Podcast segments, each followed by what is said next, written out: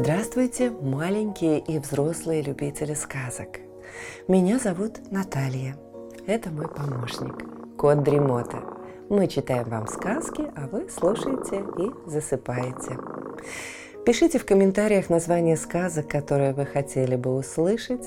Подписывайтесь на нас в соцсетях, ставьте лайк, жмите на колокольчик и устраивайтесь поудобнее. Сказка начинается.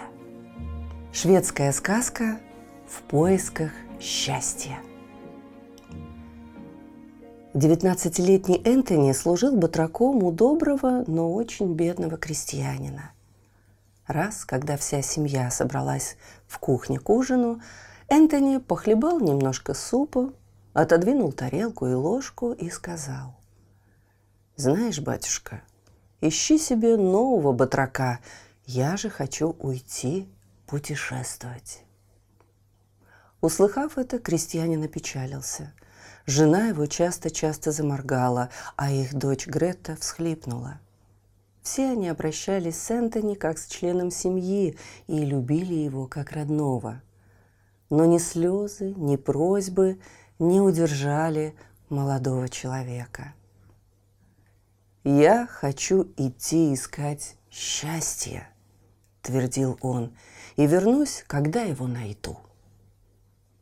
И вот в одно светлое летнее утро Энтони взял узелок и простился с семьей крестьянина. Все трое долго смотрели ему вслед и махали на прощание руками. «Желаю тебе всех радостей в мире!» — кричал старик. «Найди поскорее счастье!» Со слезами говорила старуха. Грета же ничего не говорила. Она только протягивала руки к другу детства и, вернувшись в комнату, стала молить Бога, чтобы Энтони поскорее нашел счастье, за которым пошел. Целый день брел Энтони, а к вечеру стал подумывать о ночлеге, но кругом не было видно жилья. Когда стемнело, он увидел на берегу канавы старуху.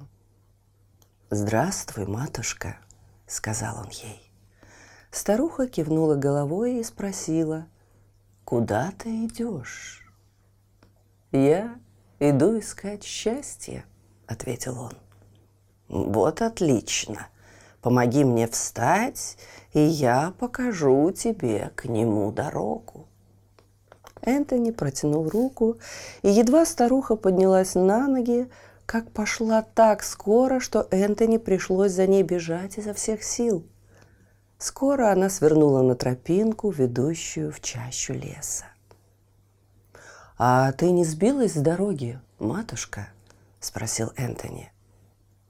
«Вот мы и пришли», – сказала старуха. Сказав это, она ударила палкой о землю. Земля расступилась. В отверстии Энтони увидел такой яркий розовый свет, что невольно прикрыл глаза рукой. «Где мы?» – спросил он, оборачиваясь к старухе. Но она исчезла. Вместо нее стояла красивая молодая девушка в розовом платье с цветами в волосах. Ты стоишь около двери одного из дворцов счастья. Возьми меня за руку, и я введу тебя в него, ответила она, протягивая руку. Энтони взял руку девушки, но тотчас же выпустил ее из пальцев, потому что ему показалось, будто он дотронулся до безжизненной восковой статуи. Через секунду он уже был под землей. Он смотрел во все глаза. Кругом порхали тысячи улыбающихся призраков, слышались звуки музыки и взрывы веселого хохота. Когда он немного привык к окружающему свету и великолепию, он повернулся к своей проводнице и спросил. «Кто ты, красавица?» «Я одна из дочерей счастья», и если ты прослужишь мне целый год, в первый день следующего года я стану твоей женой. Энтони подумал, что это было бы хорошо, и спросил, «А что же я должен делать?» «Петь с теми, кто поет, смеяться с теми, кто смеется, брать все, что тебе нравится, наслаждаться всем, чем можешь». «Отлично!» – закричал Энтони, и едва он выговорил эти слова, как его окружили веселые фигуры танцующих. Вот, подумал Энтони, я уже и нашел счастье. Каждый день приносил ему новое удовольствие. Он не отказывался ни от одного из них. Но как-то раз он понял, что вечный смех, вечное веселье – несчастье. Молодой человек внимательно пригляделся к своей жизни – Веселые лица смеялись по-прежнему, но Энтони однажды услышал последние слова постоянно повторявшейся песни «Пейте чашу наслаждений, в ней горька только последняя капля».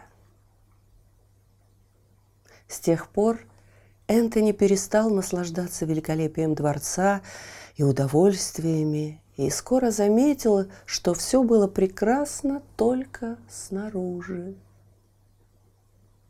На деревьях поспевали чудные сочные плоды, но с порченными сердцевинами. Цветы осыпались от прикосновений. Еще день, и он с ужасом понял, что смеющиеся лица – только раскрашенные нарумяненные маски – под которыми скрывались обнаженные черепа. Удовольствия перестали ему нравиться, и когда в первый день второго года дочь счастья предложила ему обвенчаться с ней, он громко закричал. «Я хочу уйти! Я хочу жить далеко-далеко отсюда!» «Безумец!» — ответила она, срывая маску — и посмотрела на него пустыми впадинами своих глаз. Все потемнело вокруг Энтони, пол пошатнулся под его ногами, и он почувствовал, что дворец рушится, с грохотом падает и потерял сознание. Когда молодой человек пришел в себя, он увидел, что сидит на высоком утесе в лесу и что его узелок лежит возле него. Вокруг покачивались величавые сосны, расстилался зеленый мох, пестрели лесные цветы, а над головой раскрывался бесконечный голубой небесный свод. Он был бледен и утомлен, однако при виде земной природы почувствовал, что вновь оживает. Вздохнув еще раз, Энтони пустился в путь. К вечеру он устал и решил поискать место для ночлега, но кругом не было ни одного дома. И вот, когда уже совсем стемнело, на краю рва он увидел старуху. «Здравствуй, бабушка», — сказал он. Старуха кивнула ему головой и спросила, «Куда ты идешь?» «За счастьем».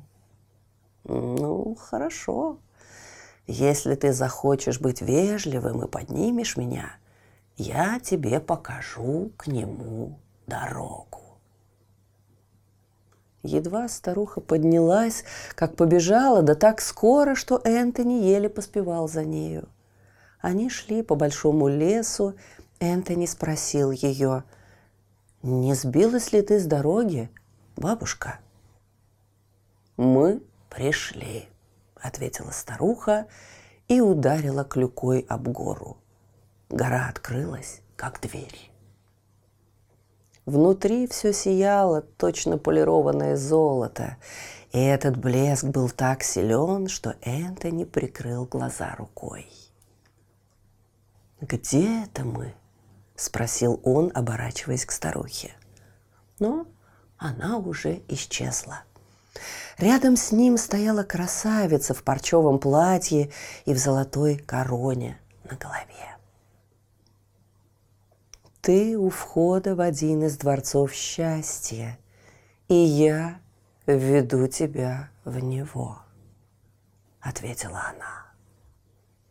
Энтони взял ее протянутую руку, но тотчас же выпустил, потому что она была холодна и жестка, как металл, блестевший внутри горы. Они вместе вошли в большой зал. Его стены были сделаны из отполированного золота, пол из серебра, на потолке сияли драгоценные камни, и от некоторых из них шли лучи, как от больших ламп. Когда Энтони немного освоился со всем этим великолепием, он спросил, «Кто ты, красавица?» «Я одна из дочерей счастья, и если ты прослужишь мне целый год, в первый день второго года я сделаюсь твоей женой». Энтони посмотрел на блиставшие сокровища и решил, что это будет хорошо – «Чем же я могу служить тебе?» – сказал он. «Ты должен без устали и без перерыва отламывать золото, которое ты видишь по обеим сторонам зала. До конца года ты обязан собрать громадную груду, и тогда сядешь на трон рядом со мной в моем царстве. Но тебе придется работать день и ночь, без перерыва. Если ты хочешь успеха, Люби это золото больше всего на свете. Чем сильнее ты будешь желать собрать его, тем сильнее станет твоя душа. Несколько мгновений Энтони колебался. Он вспомнил, что отправился искать счастье и ответил, «Позволь мне попробовать». Дочь счастья провела его в соседний зал. Там он увидел лом, стоявший подле стены. Молодой человек взял лом и принялся работать. Сначала он работал весело, и еще до конца первого дня отколол большой кусок золота, да такой гладкий, что в нем, как в зеркале, увидел себя. Взглянув на свое отражение, Энтони не сразу поверил, что он видит себя. Его свежие розовые щеки поблекли, глаза смотрели боязливо, щурились и моргали. Он долго не двигался, до того ему было неприятно видеть такую перемену в своем лице. Но вдруг в зале раздались звонкие шаги дочери счастья – Энтони вспомнил о заключенном условии, поднял лом и одним ударом разбил зеркало на части. Молодой человек работал усердно, и вот в последний день года ему удалось отломить от стены такой большой и такой отполированный кусок золота, что он отразился в нем весь до самой глубины своей души. Энтони показалось, что он видит чужую душу. Когда же он понял, что перед ним действительно его душа, молодой человек вздрогнул, так как в ней стало холодно и темно. Только жадность блестела в его потускневших глазах. Это несчастье, «Это несчастье!» – закричал он и с отчаянием бросил лом о стену. Раздался шум, треск, грохот. Все разрушилось. Земля ушла из-под ног Энтони, и он упал без сознания. Наконец бедный малый открыл глаза. Он сидел на возвышенности в лесу, а возле него лежал его узелок. С огромным чувством радости увидел Энтони кустики дикого шиповника, покрытые светло-розовыми цветами, и траву, побелевшую от пуха ив. Бедняк был слаб и утомлен, но с каждым вздохом силы возвращались к нему, и вскоре он мог продолжать свое путешествие. Вечером Энтони почувствовал необходимость отдохнуть, но нигде не виднелось жилья – когда стало совсем темнеть, он заметил старуху, сидевшую на краю рва. «Здравствуй, тетушка», — сказал он. «Здравствуй, мой милый», — отвечал старый и, как показалось Энтони, хорошо знакомый голос. Он всмотрелся и увидел крестьянку, жену своего прежнего хозяина. «Это ты, матушка?» «Я-то я. Да ты ли это? Ты уже вернулся? Ну что же, нашел ты счастье?» «Нет еще, милая матушка. Я потом пойду его искать. Теперь же мне нужно место для ночлега». «Вот как?» Ну, пойдем домой, мой мальчик. По дороге Энтони оглядывался. Его удивляло, что он очутился так близко от своего прежнего жилища.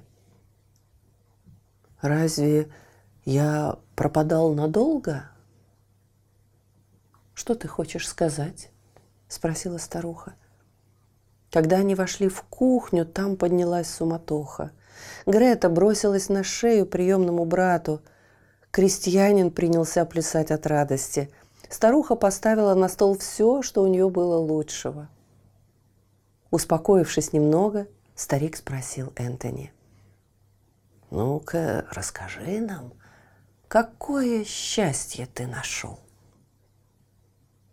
«Я еще не нашел того, что ищу», — ответил Энтони. Завтра я опять отправлюсь в путь. При этих словах на глаза Греты набежали слезы. На следующее утро, на восходе солнца, Энтони был готов в путь, но когда он же хотел переступить порог знакомого его дома, все в нем показалось ему до того прелестным, до того дорогим, что он решил побыть там еще немного – там, где провел детство. Увидев Грету, которая протягивала ему руки, он сказал, «Я хочу служить тебе целый год.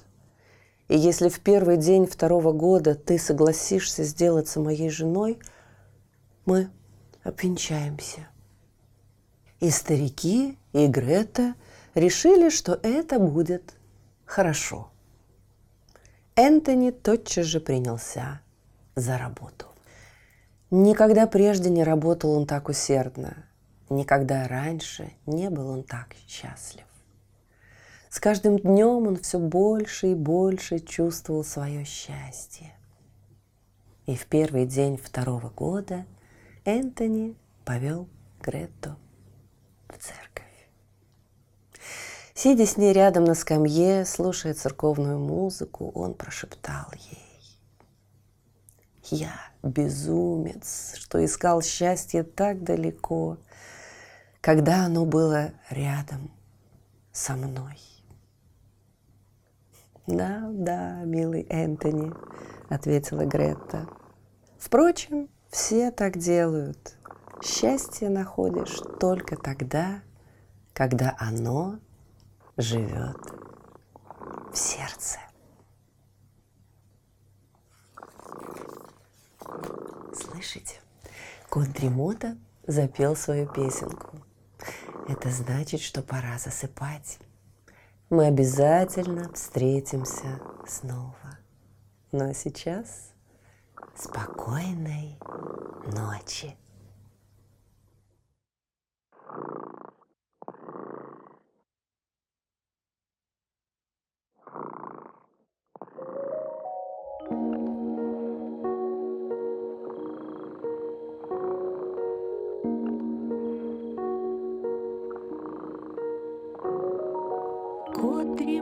Сладко спит, Песенку свою урчит.